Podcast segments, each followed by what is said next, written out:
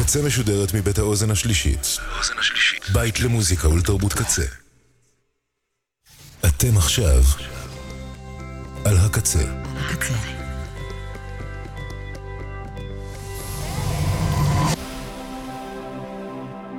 הקצה, הסאונד האלטרנטיבי של ישראל. הקצה. הקצה. KZ Radio. Welcome. It's nice to have you here. I'm so glad you could come. This is going to be such an exciting day. I hope you enjoy it. Isn't it about time for somebody's favorite radio program? Radio, what the fuck? Radio right here. CinemaScope. Yeah. CinemaScope. CinemaScope. עם יאיר רווה. So yeah, that's You the are voice. on the radio. That's the I- radio. this is the radio. That's a DJ. Hi there.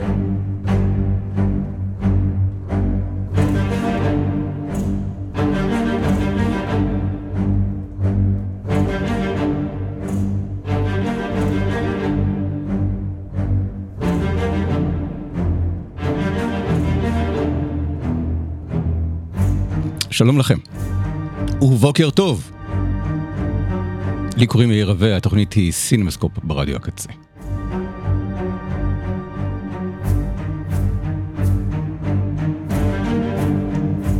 זו תוכנית מספר 413, היום יום רביעי, 9 בבוקר, 31 בינואר 2024, כ"א שבט תשפ"ד. תחזית מזג האוויר גשום וקר, הרבה זמן אני לא זוכר את תל אביב כל כך קרה. אם אתם גרים מחוץ לתל אביב וככה קר אצלכם כל חורף, אה, ברור.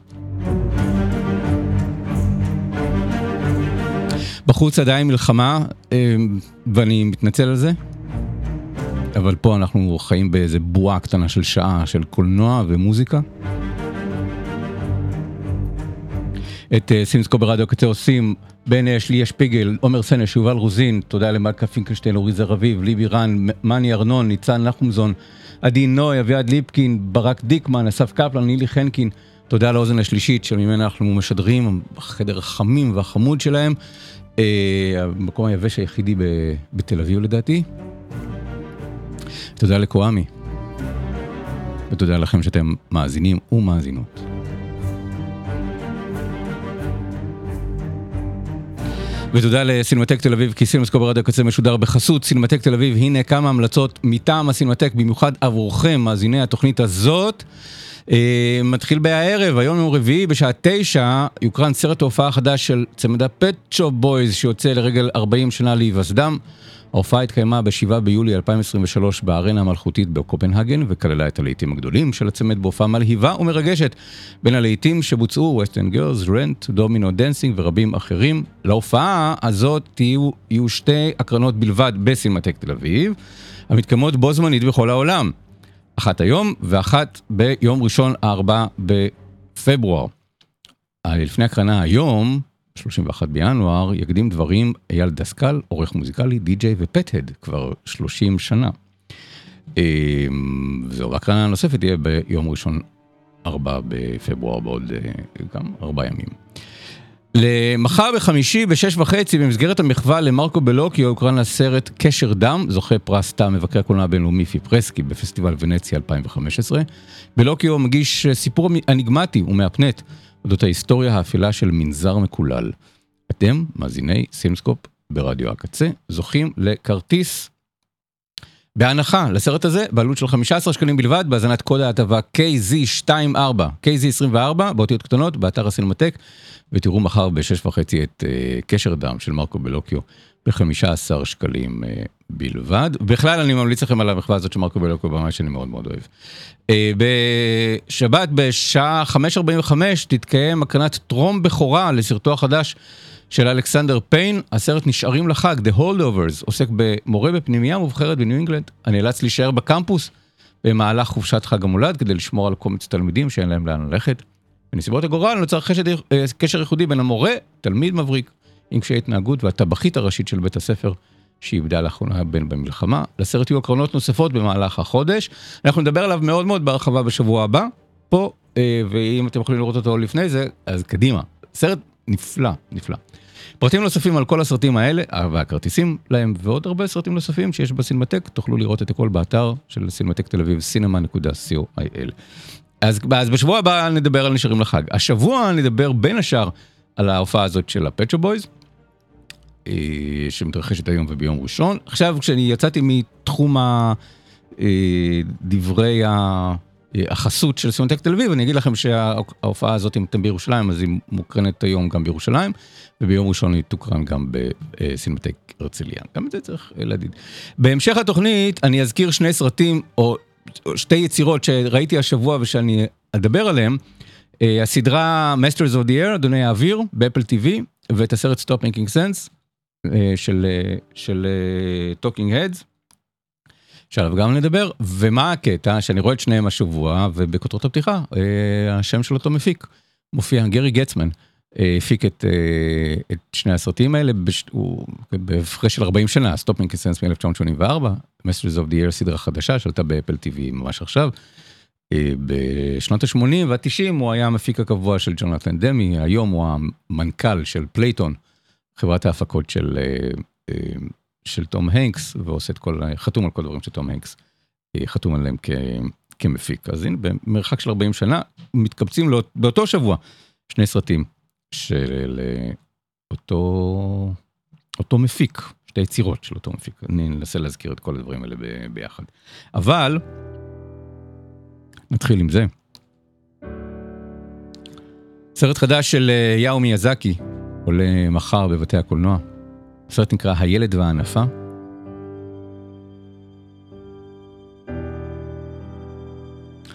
יאו מיאזקי לא עשה סרט כבר עשר שנים, הסרט האחרון שלו היה כשהרוח נושבת ב-2013, הוא הכריז אז שזה סרטו האחרון, שהוא יוצא לפנסיה, יוצא לגמלאות.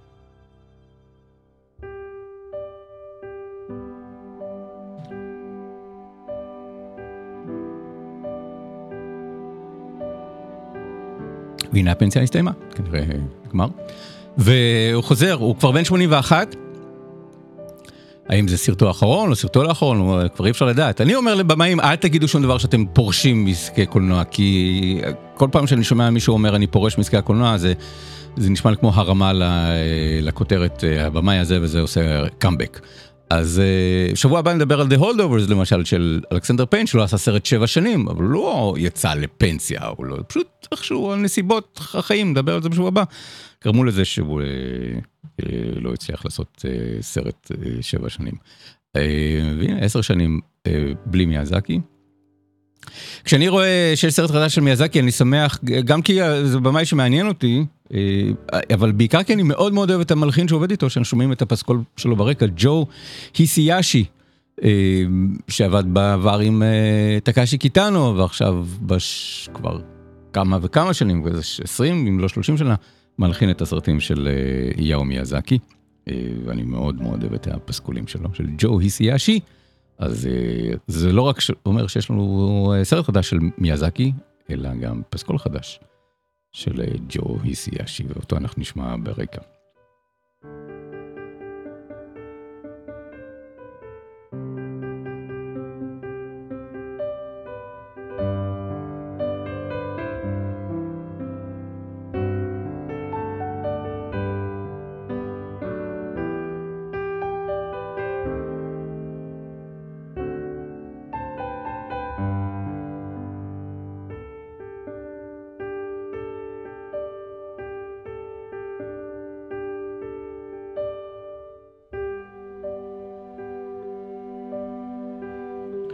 אז אתם שואלים את עצמכם איך הסרט החדש של יאו מיאזקי, הילד והענפה, והתשובה המוסמכת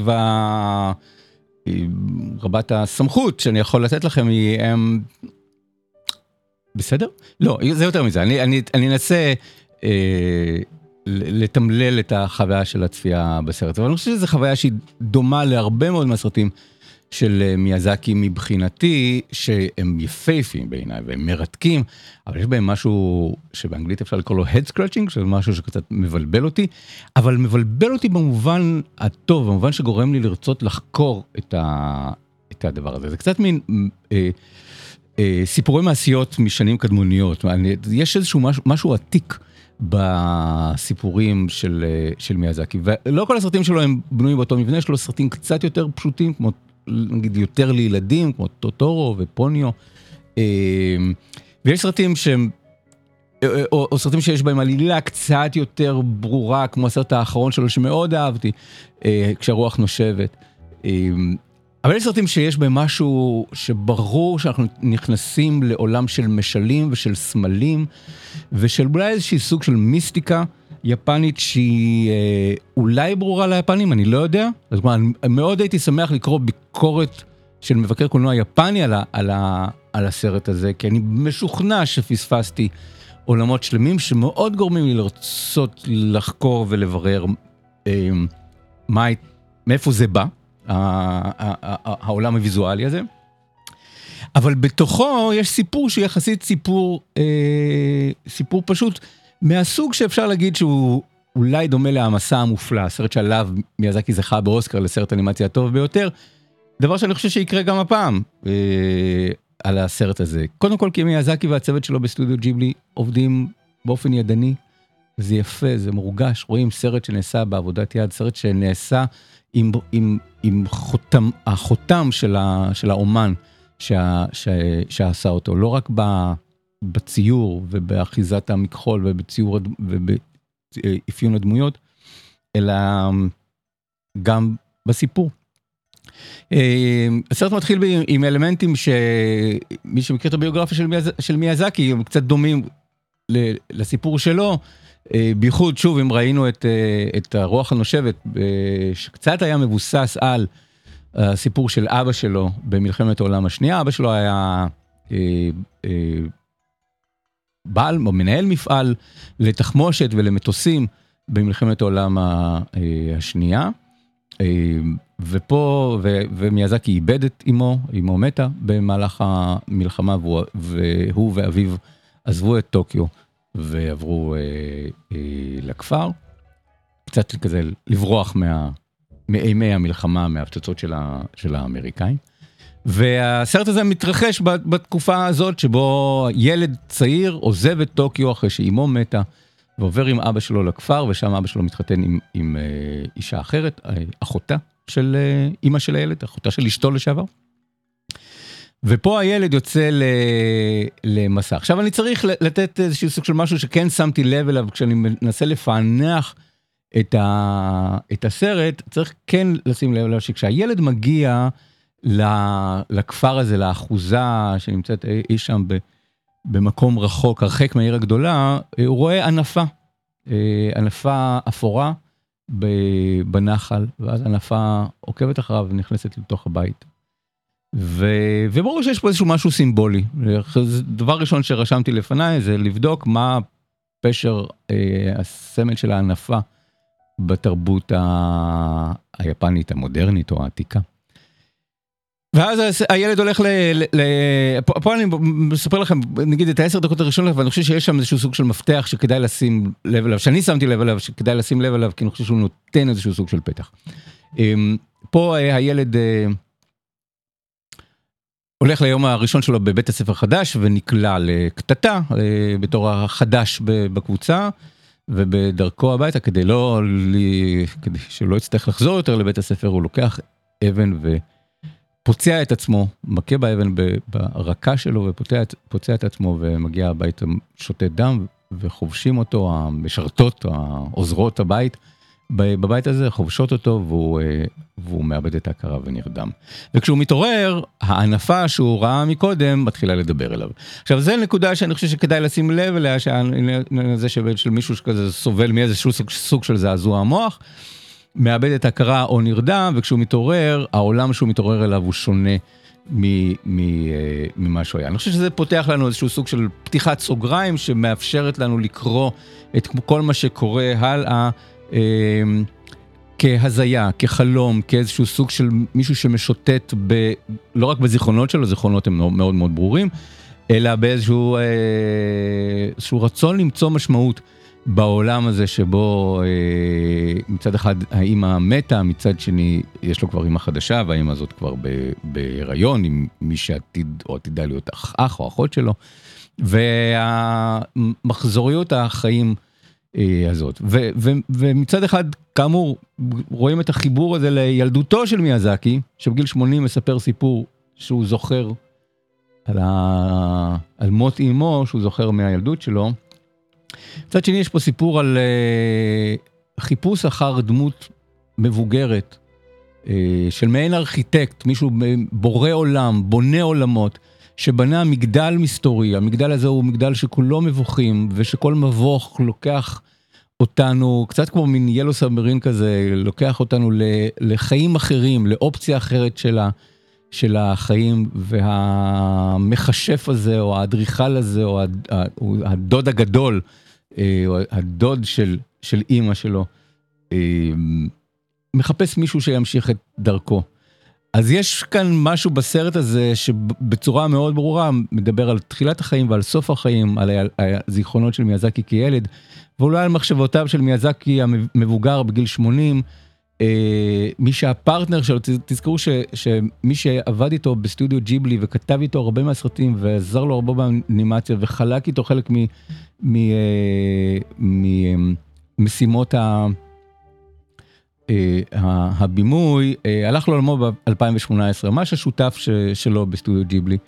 ו, וקראתי בניסיון לקרוא קצת על, הסרט שהתסריט, שמיאזקי שינה את התסריט אחרי מותו ב-2018, כלומר התחיל לעבוד על הסרט ב-2017, התחיל, את ההפקה ב-2019, ואחרי שאותו שותף אה, אה, הלך לעולמו, אה, הוא שינה את התסריט איכשהו כדי להתייחס לדבר הזה, מין סוג של הבנה שהזמן מוגבל, שצריך להתחיל לדבר על, ה, על החיים שאחרי החיים, לדבר על, ה, על הדור הבא. ובתוך זה אנחנו נכנסים למבוך, למסע, לילד שפוגש אה, ענפה. והענפה אה, האצילית הזאת, אבל גם הקטלנית, בתוכה יש איש, איש ציפור, מסכן ואומלל שלא מצליח אה, אה, לעוף, שכושר התעופה שלו ניטל ממנו. ובהמשך יש אה, אה, סכנאים, ששוב, בזכות גוגל גיליתי שהסכנאים והענפות הם בני אותה משפחה, לא ידעתי. ואז הוא פוגש אה, תוכים. ויש פה עולם שלם של כלי, אה, של, אה, של בני כנף, של, אה, של, של עופות, שלכל אחד יש איזושהי... איזושהי משמעות, איזשהו סוג של סמליות, שאני לא לגמרי יודע אה, מה היא אומרת, ואני תוהה האם הסמליות הזאת היא סמליות בראשו של מיאזקי לצורך הסיפור הזה, לצורך הסרט, או שיש פה איזושהי סמליות שמגיעה מתוך התרבות ה, אה, היפנית, מתוך הדת אה, היפנית, מתוך העולם של גלגולי הנשמות, כי הסרט עוסק מאוד מאוד בגלגולי נשמות, בדרכו לחפש את החיפוש הזה של בתוך המגדל הזה, בתוך המבוכים שלו, לחפש את אימא, הוא הולך לחפש את אימא שלו, הוא חושב שאולי יצליח להציל בדיעבד את, את אימא שלו, אז הוא גם פוגש אה, נשמות שעוד לא נולדו ושהן בדרכן להיוולד.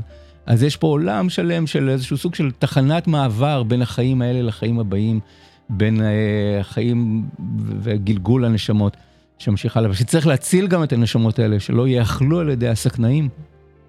וכל אפיזודה כזאת היא כמו, כמו סרט אנימציה בפני עצמו, וכל פעם קורה איזשהו משהו, איזשהו משהו שצריך לתקן, או איזשהו סוג של חידה שצריך לפתור, וזה, וזה סתום ומרהיב בעת ובעונה אחת.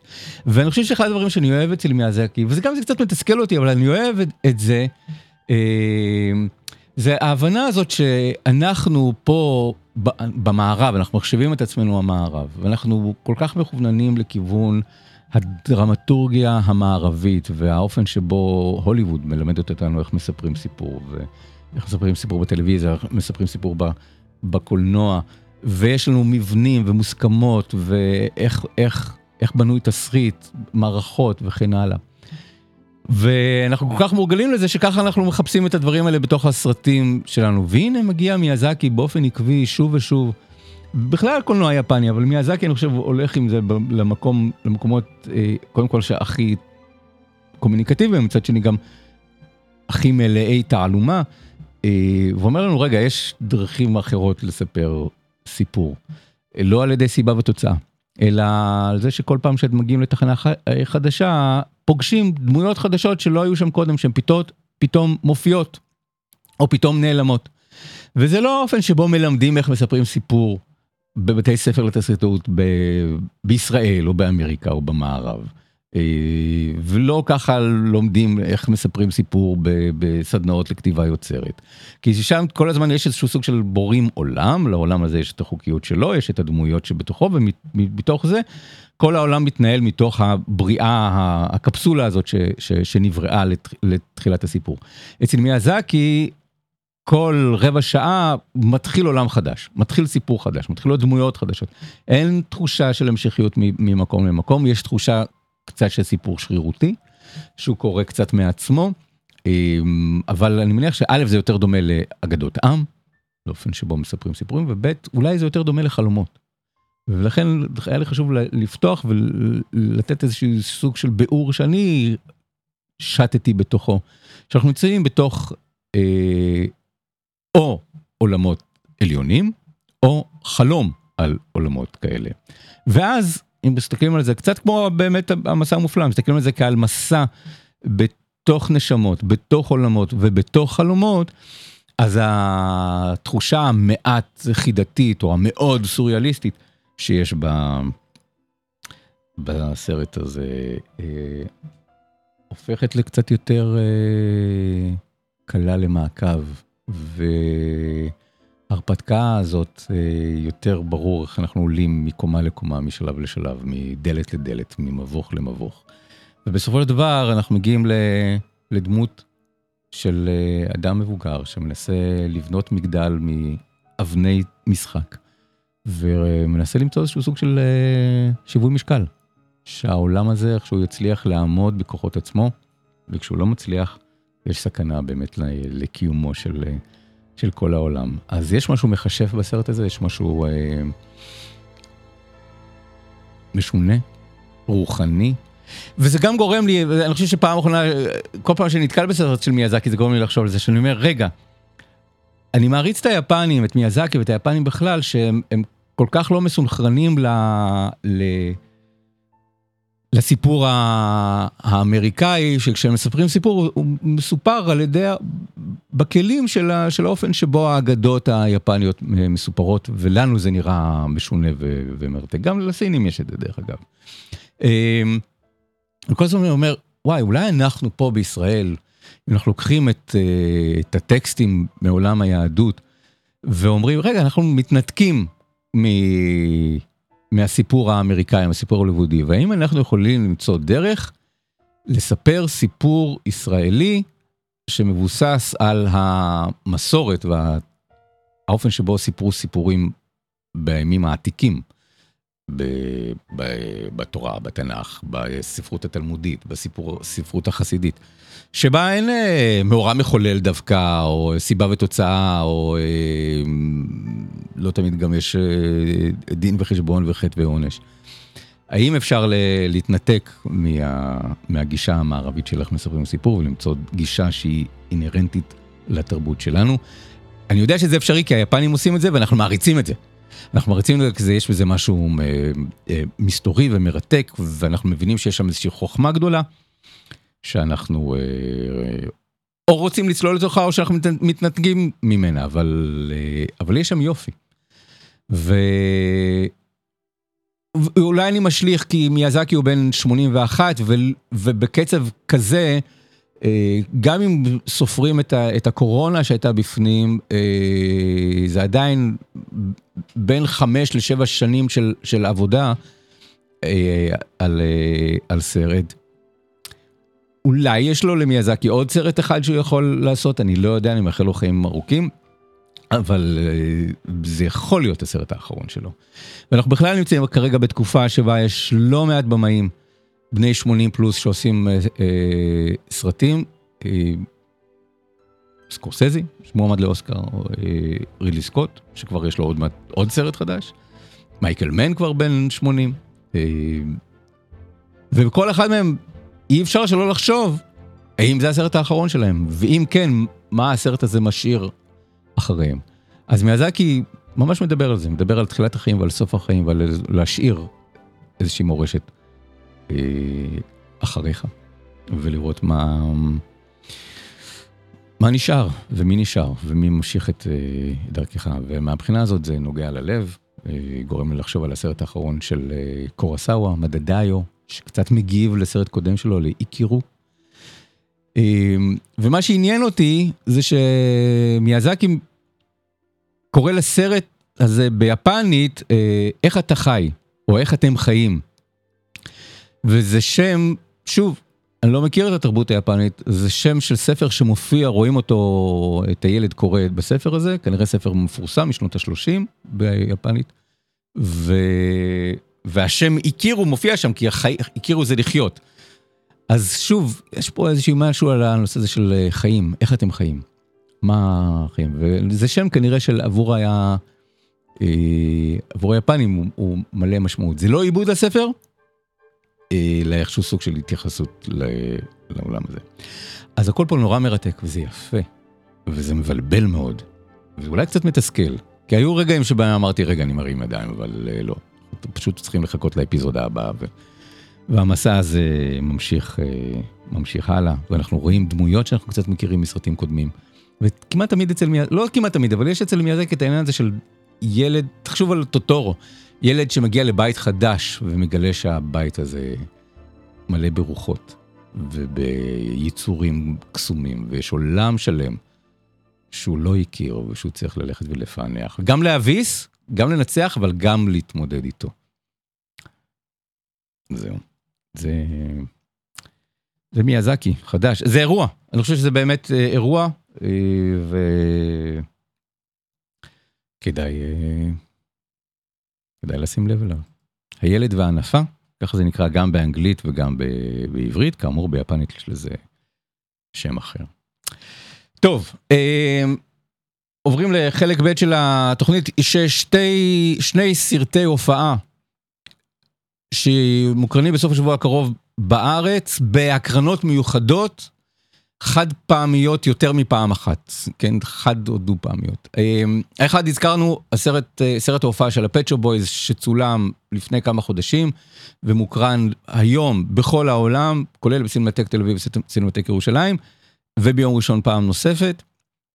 וסרט ההופעה של Talking Heads מלפני 40 שנה שיוצא בעותק חדש ומחודש, Stop Making Sense, במלאת 40 שנה לסרט, אה, חברת A24 קנו את הזכויות, קנתה את הזכויות לסרט, עשו לו שיפוץ דיגיטלי ב-4K ומיקס אה, חדש, והוא הוקרן פעם אחת כבר בשבוע שעבר ביום חמישי שעבר, פעם שנייה מחר, ולדעתי ככל שהעולם יהיה מלא, הם ימשיכו לשבץ אותו בקולנוע לב להקרנות אה, נוספות, אז... שימו לב לזה, כי זה שווה יותר מצפייה אחת, אני בטוח זה. אז עוד רגע נדבר על, על סרטי הופעה, מתי הם טובים, מתי הם לא טובים, בייחוד את שני הסרטים האלה. אבל לפני זה, הנה קטע מתוך uh, Stop Making Sense, שתמיד רלוונטי פה בישראל, Life During War Time. בן 40 הקטע הזה.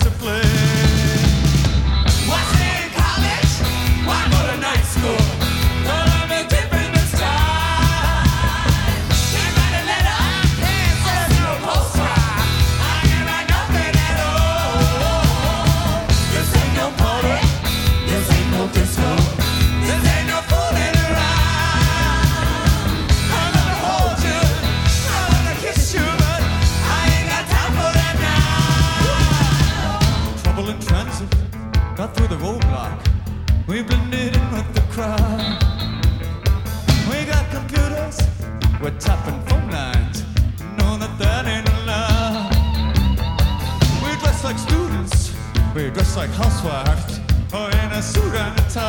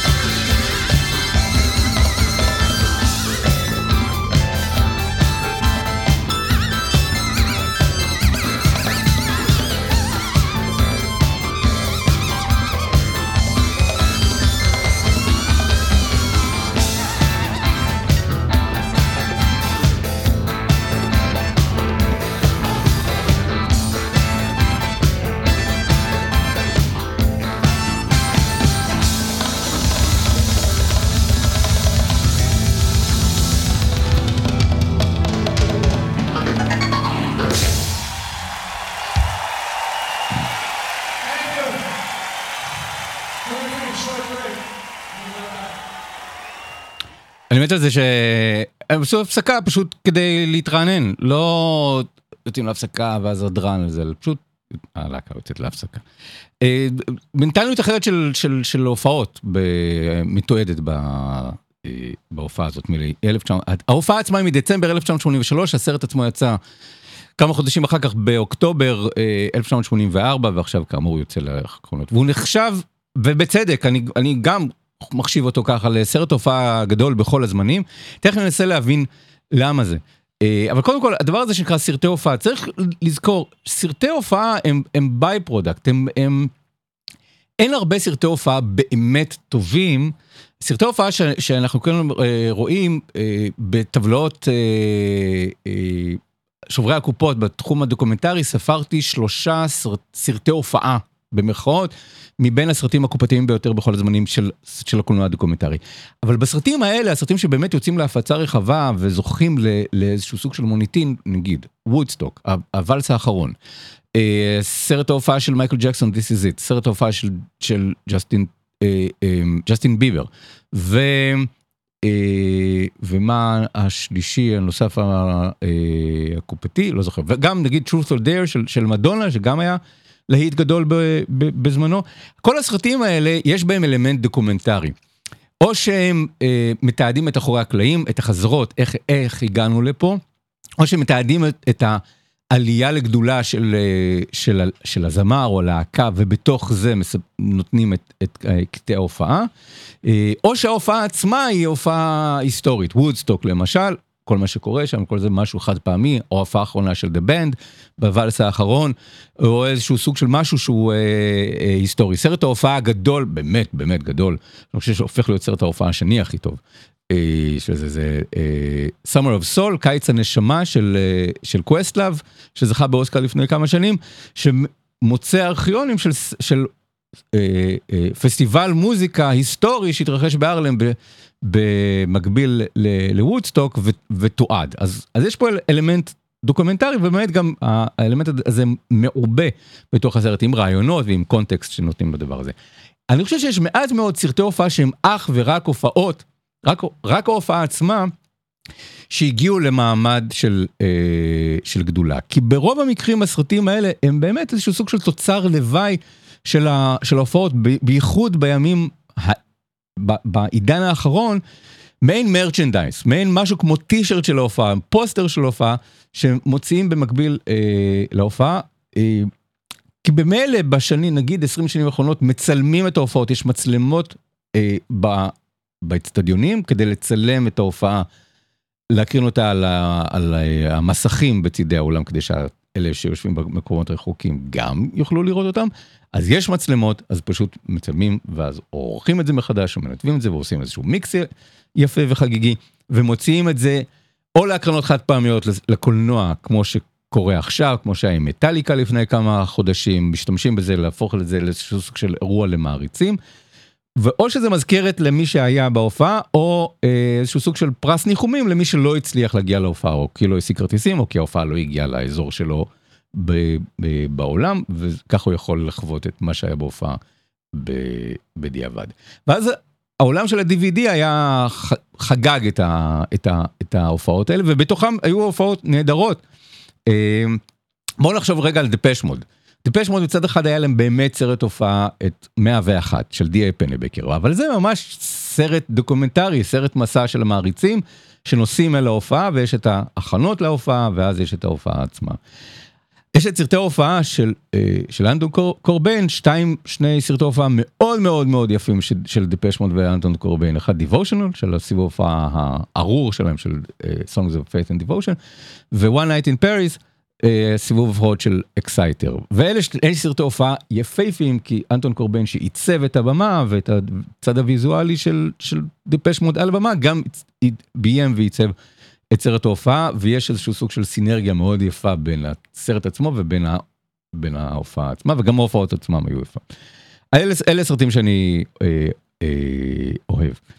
אה, לכן הסרט הזה Stop Making Sense הוא נדיר בזה שהוא נכנס לקנון בתור סרט אה, ההופעה הטוב בכל הזמנים, והנה הוא חוזר שוב ל, אה, לבתי הקולנוע לה, להפצה, באמריקה הוא מופץ באופן רחב, הרבה מקומות הוא מופץ באופן רחב, בישראל עדיין בהקרנות חד פעמיות או הקרנות מיוחדות מזדמנות, אה, אבל הוא ימלא את אולמות שוב ושוב ושוב, ביום חמישי שעבר האולם, אולם אחד של קולנוע לב היה מלא, אני מניח שבסוף השבוע הזה זה יקרה שוב, ואני מניח שזה יקרה שוב ושוב, גם אם הוא יתחיל אחר כך להסתובב בין הסינמטקים אה, בארץ, הקהל רוצה לראות אותו ובצדק, תכף ננסה להבין למה.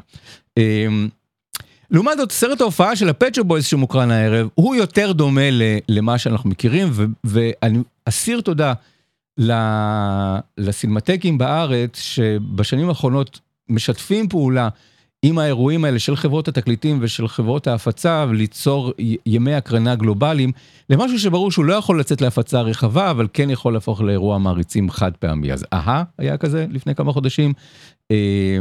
ההופעות סרטי סרטי הופעה סלאש דוקו של ניק קייב שיצאו בשנים האחרונות אז אז כן אז, אז האירועים האלה קורים ואחר כך יש להם חיים ארוכים יותר, כבר לא ב-DVD, אבל כן בסטרימינג.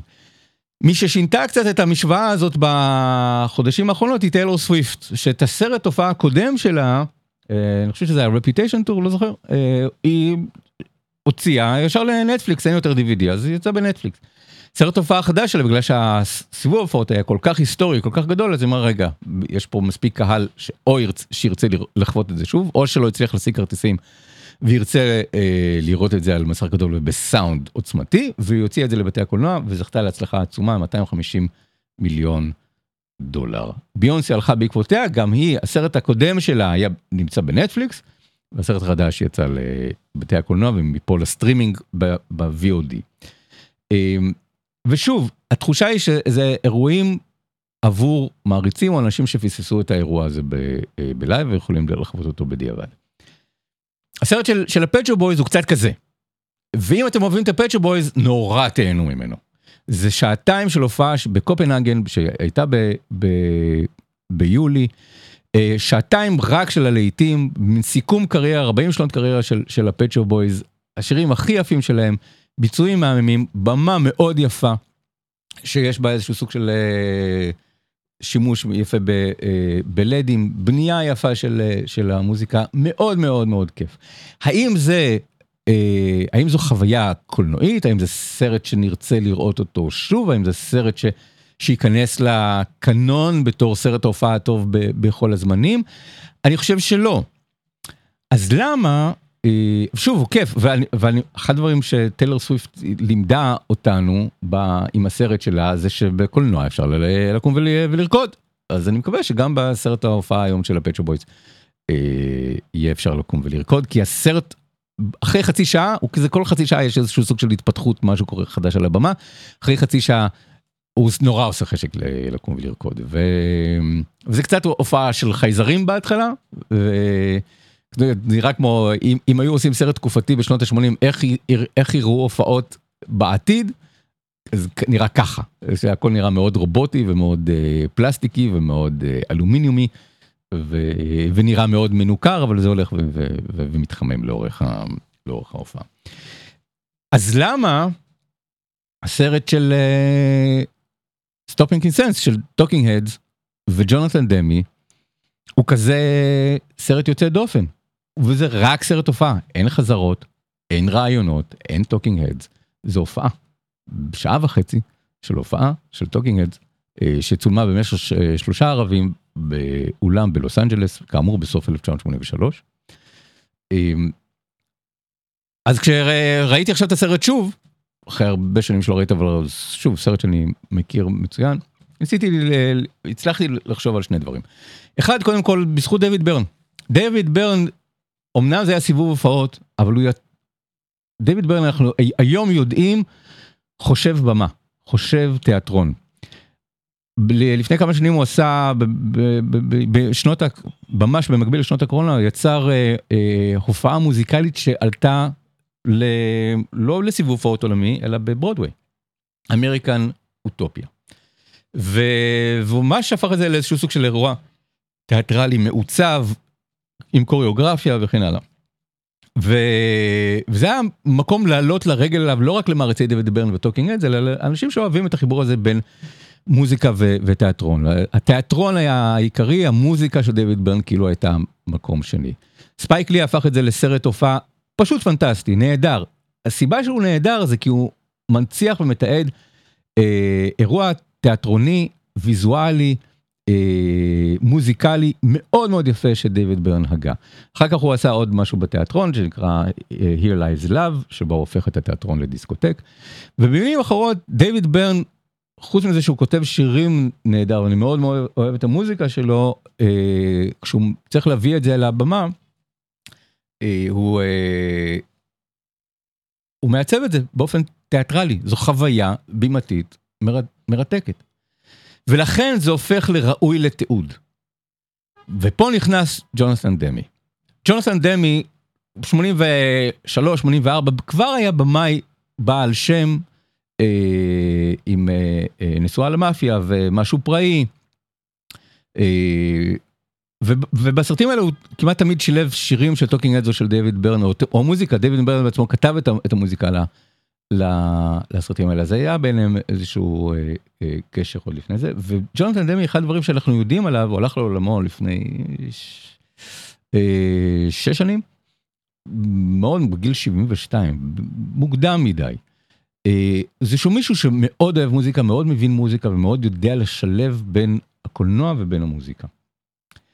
ו... ומה שג'ונתן דמי הצליח לעשות, אני קראתי לזה, הוא הצליח לכלוא ברק בבקבוק.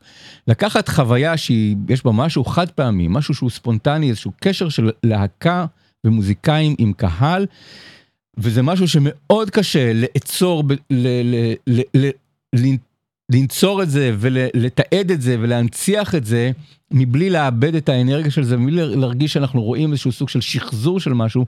הוא הצליח לעשות את זה, הוא הצליח להעביר את האקסטזה שעוברת אצל הקהל ועל הבמה אה, בעת ההופעה הזאת, אה, ולהעביר את זה למסך גם 40 שנה אחר כך. אתם, שוב, זה תענוג לראות את זה עם קהל, ואם אתם תלכו אה, להקרנה של זה מחר, לא מחר, נכון, מחרתיים, אה, או על ההקרנות הבאות שיהיו לזה ויהיה קהל רב שמכיר את המוזיקה ואוהב את המוזיקה או שילמד להכיר את המוזיקה תוך כדי הסרט. אתם תראו איך הקהל נכנס ל, להתלהבות ול, ולאקסטזה כי יש שם בנייה תיאטרלית מאוד מאוד יפה גם ויזואלית גם אסתטית אבל גם מבחינת איך שהסרט הזה אה, הולך ו, ו, ונבנה. וזה מתחיל עם דויד ברן. שעולה על הבמה והבמה חשופה וערומה.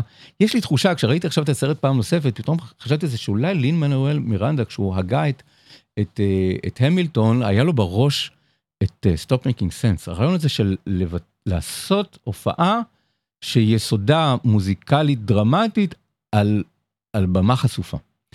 אה, אז זה מתחיל על במה חשופה, ודויד ברן עולה לבד עם גיטרה ועם tape recorder, ואומר אני רוצה לנגן לכם טייפ. ושם את ה-beat, מעין beatbox של Psycho Killer ושר לבד את Psycho Killer עם גיטרה. שזה אחד הלהיטים הכי גדולים מאז ומתמיד של, של, אה, של Talking Heads. ואז עולה טינה ויימוס, הבסיסטית, אני מזכיר לכם, Talking Heads זה מארבעה. והם מנגנים ביחד את, אה, את, אה, את heaven. ופה אתם כבר שמים לב שיש קולנוע. כי ב... בשיר הראשון הוא היה מאוד בנוי על שוטים מאוד מאוד מאוד ארוכים. השיר השני, שהוא בלדה של גיטרה ובאס, הוא כולו בדיזולבים. וזה נורא נורא יפה. ואז גוררים לבמה, אה, עובדי הבמה גוררים לבמה מערכת תופים, ועולה קריס פרנץ המתופף, וגם בן זוגה של טינה ויימוס, שם כזה רול תופים את קצב המרש והם מתחילים לנגן שלושתם את Thank you for sending, sending me an angel. ואז עולה ג'רי הריסון גיטריסט slash קלידן הרביעי ארבעת חברי הלהקה עכשיו על, על הבמה מנגנים ו, ופה פועלי הבמה מתחילים לבנות את הבמה כמו שצריך אני חושב ש, שאנשי הסאונד בטח קיללו את דויד ברן על הרעיון הזה של לבנות ולחבר את האפקטים של הגיטרה ואת, ואת כל ה... את כל הבמה הזאת לחבר את זה תוך כדי ההופעה עצמה. אה, מביאים עוד קלידים, מביאים עוד סט של, אה, של פרקשנס, עוד שני מיקרופונים, עולים עוד ארבעה אה, נגנים, עוד קלידן, עוד מקישן ושתי זמרות רקע, סך הכל שמונה אנשים על הבמה, חברי הלהקה ועוד נגני ליווי. יורד הבקדרופ, המסך מאחורנית, וכאילו עכשיו מתחילה ההופעה עצמה. וכל הזמן הקצב של הדבר הזה רץ ורץ, ואנחנו רואים את דיוויד ברן בטירופים של אדרנלין. הוא הופיע ב- בישראל לפני, אה, כמה שנים אחר כך בפארק הירקון לבד, הופעה לא כל כך טובה, לא באו הרבה אנשים, אני ממש זוכר שעמדתי צמוד לבמה וראיתי בלי דיוויד ברן, אמרתי וואו, בחיים לא ראיתי מישהו עובד כל כך קשה על במה, ועוד מול כל כך מעט אנשים שבאו לראות את זה כמו מן הסתם בטח מתסכל אבל הוא עבד קשה הוא מזיע בטירוף רואים את, ה, את העבודה הקשה הזאת של דיוויד ברן על, ה, על המסך. ולהבדיל מזה שכיום אנחנו רגילים לזה ש, שיש מצלמות שמקיפות את הבמה מרחוק ומקרוב כדי לתעד את ה... ויש מערכת ניתוב אה, של וידאו כדי לה, לתעד את זה על המסכים ואחר כך באמת משתמשים בחומר הזה כדי להפוך את זה ל... לסרטי הופעה. אנחנו פה מדברים על סרט אה, שצולם ב-35 מילימטר והמצלמות שם עבור הסרט והם על הבמה ובקהל ולצד הבמה ורחוק בקצה הבמה ובצידי הבמה. הדירקטור הפוטוגרפי הצלם הראשי הוא ג'ורדן קוננוואט הצלם של בלייד ראנר יש פה עבודה מופלאה של אור וצל של של של של, של תאורה. יש מאוד מאוד ברור שיש כאן צלם ובמאי שמבין את המוזיקה, שמבין את, ה, את, ה, את הדרמה. ויחד איכשהו כל הדברים האלה ביחד יוצרים לא רק חוויה מוזיקלית, לא, חוויה, לא רק חוויה תיאטרלית, אלא בסופו של דבר זו חוויה קולנועית שמצליחה לשחזר את האנרגיה שהייתה שם אה, אה, באולם. ומה שיפה הוא, אני חושב שאולי זאת המנטליות של, של הופעות חיות בשנות ה-80, להבדיל מהיום, זה שזה לא, לאו דווקא הופעה של להיטים. אה, הלהיט הכי גדול באותה תקופה של Talking Heads זה היה אחרי, אה, שיצא Speaking in Tongues, זה הלהיט הכי גדול שם היה אה, burning down the house. זה לפני שיצא Little Creatures, זה לפני road to nowhere, והגמרא, הפרסום העוד יותר גדול של Talking Heads יגיע רק אחר כך. ו...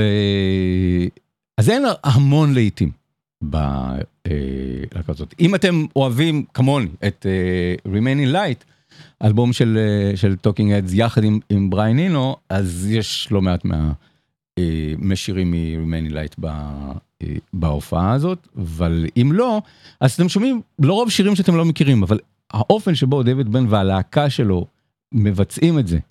והאופן שבו ג'ונתן דמי קולט את הדבר הזה הופך את, ה... את הדבר הזה באמת למשהו שהוא דומה לאקסטזה לאיזשהו סוג של משהו פולחני שאי אפשר לשבת במקום ולא להתחיל לרקוד בדבר הזה. יש משהו כמעט היפראקטיבי והיפרקינטי אה, בהופעה הזאת. אז זה מה שהופך את, את הסרט הזה למשהו שמאוד אה, נדיר. ג'ונתן דמי ביים אחר כך עוד שתי סרט, שני סרטי הופעה, את Storefront Hitchcock, סרט הופעה של רובין היצ'קוק, נעשה כולו עבור, עבור הקולנוע, עבור, הוא עמד והבימוי נעשה עבור, עבור סרט, לכן הוא גם ממוצב מאוד יפה, הוא עשה את זה בחלון ראווה של חנות ברחוב 14 במנהטן, ואת uh, Heart of Gold, סרט ההופעה של ניל יאנג, שגם שם ג'ונתן דמי uh, הראה שהוא פשוט נורא מבין במה ו, ומוזיקה ואיך להעביר את הדבר הזה. אני לא סליחה שאני אומר את זה, לא מהמעריצים הגדולים של ניל יאנג, אני מאוד מאוד אוהב את, את, את סרט ההופעה הזה, את, את, אה, את ה-Heart of Gold, כי אני באמת חושב ש... אמ, אני באמת חושב שג'ונסון דמי יודע איך לעשות את, ה... את הדברים האלה. אמ, אז אה, יש לכם, זה לא מתנגש אחד לשני, אתם יכולים לראות את שני הדברים האלה, אם אתם חובבי 80's, זה סוף השבוע שלכם, סרט הופעה מקסים של פטרו בויז, סרט חדש של שירים ישנים, אה, הערב וביום ראשון, וסרט ההופעה הישן של Talking Heads מלפני 40 שנה, שדיוויד בירן היה עם שיער שחור ולא עם שיער לבן כמו שהוא היום. אה, ו... ויש בו משהו מהמם ב... בסרט הזה. אחד כיפי, והשני פשוט, פשוט אה, מהמם. ואני אומר לכם, אתם לא צריכים להיות מעריצי Talking Heads, כדי ללכת לראות את Stop Making Sense, אבל אני כמעט מבטיח לכם שאתם תצאו מעריצי Talking Heads בסוף הסרט, ואולי זו, זו העדות הטובה ביותר של, אה, לאיכותו של, אה, של סרט. אה, אז שמענו את Life During Wartime של, של Talking Heads מתוך Stop Making Sense, הנה מתוך אה, הופעה חיה אחרת של, של Pet Shop Boys. השיר שחותם את ההופעה הזאת שאתם תראו הערב בסינמטק, סינמטקים. אחד השירים הכי יפים שלהם, אפרופו גם קליפים יפים. being boring. נראה לי שאם הם חותמים את ההופעה שלהם עם השיר הזה, זה אומר שגם הם חושבים שזה השיר הכי יפה שלהם, או שהם חושבים שהקהל חושב שזה השיר הכי יפה שלהם, לא יודע, אבל אני, זה השיר שלהם שאני הכי אוהב. פצ'ו בויז.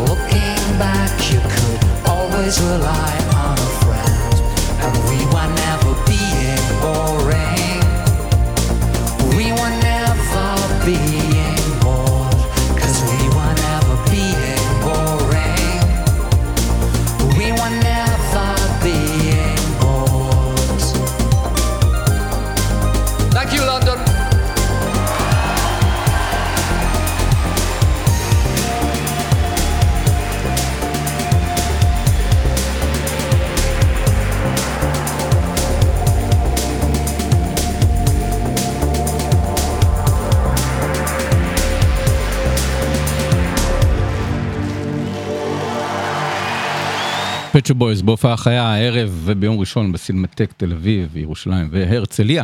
אה, וגם הם מופיעים דרך אגב עם עוד ארבעה נגנים, אה, זמרות רקע ומקישנים ונגנים נוספים. אה, עד כאן סינמסקופ ברדיו הקצה לשבוע זה.